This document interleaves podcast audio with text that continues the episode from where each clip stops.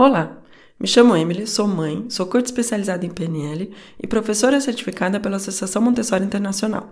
Você está ouvindo o podcast Café Montessori, um podcast para mães, pais e educadores que querem viver melhor com as crianças. Eu estou fazendo uma formação para uh, me tornar assistente uh, Montessori para crianças entre 12 e 18 anos, que são adolescentes, né?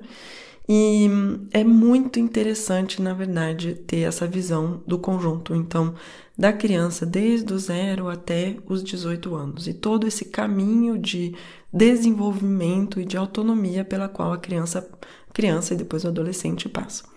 Mas o tema que eu queria te trazer hoje é algo que foi abordado durante a formação e é esse ambiente preparado para adolescente, em particular de um ponto de vista social. Então, o que é importante para o adolescente socialmente? Qual é a necessidade e qual é a característica de desenvolvimento do adolescente é, nessa fase de vida dele? O primeiro ponto que nós é, discutimos em, em aula foi o fato de que o adolescente ele precisa, ele tem essa, essa necessidade muito forte de se sentir inserido socialmente, fazer parte de uma comunidade. Então, na abordagem montessoriana, o adolescente ele sai de casa e ele vai num internado, um, então um lugar em que ele fica durante a semana e ele vai com todos os outros adolescentes que estão nesse lugar se organizar para um, organizar a rotina, organizar toda a parte prática também de se viver nesse lugar, lavar roupa, fazer a cozinha, fazer as compras é, acompanhar os gastos financeiros. Então, toda essa parte é, ela é feita realmente pelos adolescentes.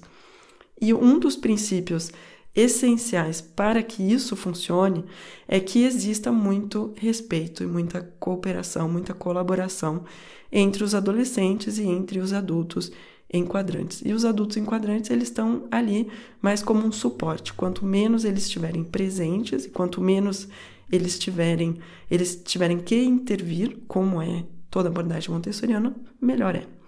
Então, os dois pontos chaves para que essa cooperação, essa colaboração funcione, e você pode aplicar isso em casa se você tem adolescentes, é que o ambiente é um ambiente, ou são pessoas que estão no ambiente que são capazes de escutar e de aceitar que existam diferentes pontos de vista diferentes opiniões e que todo mundo não pensa da mesma maneira. Então, sentir que nós estamos crescendo num ambiente no qual podemos se expressar, somos escutados e também escutamos, e somos aceitos, é, apesar de nossas diferenças, não, somos aceitos, qualquer que sejam as convicções que nós temos, é, é algo fundamental para a cooperação entre os adolescentes. E o segundo ponto é, dentro desse, dessa trajetória dos 12 aos 18 anos, na qual esse grupo de adolescentes põe, é, está aprendendo a viver em grupo e a, e a, fazer atividades de adultos, né? Eles são muito encorajados para testar e ter a possibilidade de receber aprendizados através do melhor professor que existe, que é o erro.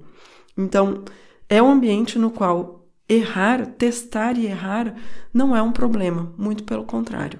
O principal é o fato de poder testar, identificar qual que é, identificar uma necessidade, testar opções para responder a essa necessidade, é, se autoavaliar, então analisar se aquilo corresponde ou não a uma solução viável e poder então, através das, das diferentes tentativas e erros, encontrar uma solução que seja ehm, coletivamente aceita. Então, em que haja no final uma decisão coletiva de manter é, uma solução que foi testada. Então, isso que eu queria trazer para você hoje. Eu achei muito interessante essa, essa abordagem para os adolescentes e esse respeito que a gente vê para o ser humano, que, claro, acompanha toda a psicopedagogia Montessori desde o início da vida e é bem interessante nesse período tão particular que é a adolescência, como ele pode se manifestar. Então, esse é o que eu queria passar para você hoje. Espero que você gostou do episódio e nos vemos muito em breve.